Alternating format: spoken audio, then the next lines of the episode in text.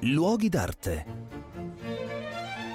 Un cordiale saluto da Marco Carminati. Si celebra un po' in tutta Europa eh, il secondo centenario della morte di Napoleone Bonaparte, che era naturalmente l'imperatore dei francesi, ma che ebbe un grande ruolo e una grande passione per il nostro paese, l'Italia. E quindi vorrei oggi cominciare una serie di itinerari sulle tracce di Napoleone nel nostro paese. Cominciamo naturalmente dalla città di Milano, città che Napoleone aveva prediletto per vari aspetti e eh, per la quale pensò subito subito a un grande rifacimento, diciamo così, urbanistico. Nel 1800, riconquistato per la seconda volta la città, Napoleone decise che il castello sforzesco, per esempio, questo maniero allora sinistro in rovina che ricordava il potere degli spagnoli e il potere degli austriaci, sarebbe dovuto essere il fulcro di una rinnovata uh, città. La grande città di Napoleone, quello doveva essere il centro, il foro Bonaparte. Chiamava un architetto che si chiamava Antolini che disegnò un progetto colossale,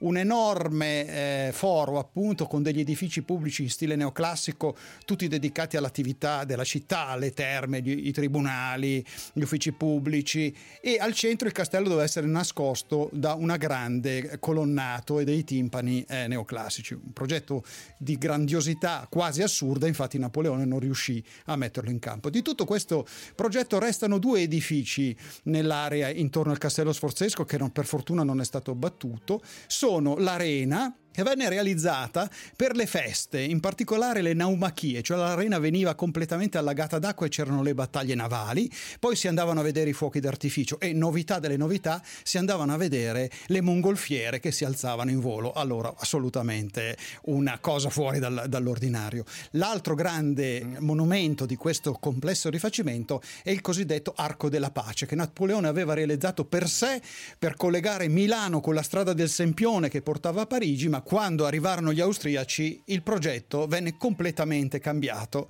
e quell'arco celebrò la pace che gli austriaci avevano riportato a Milano.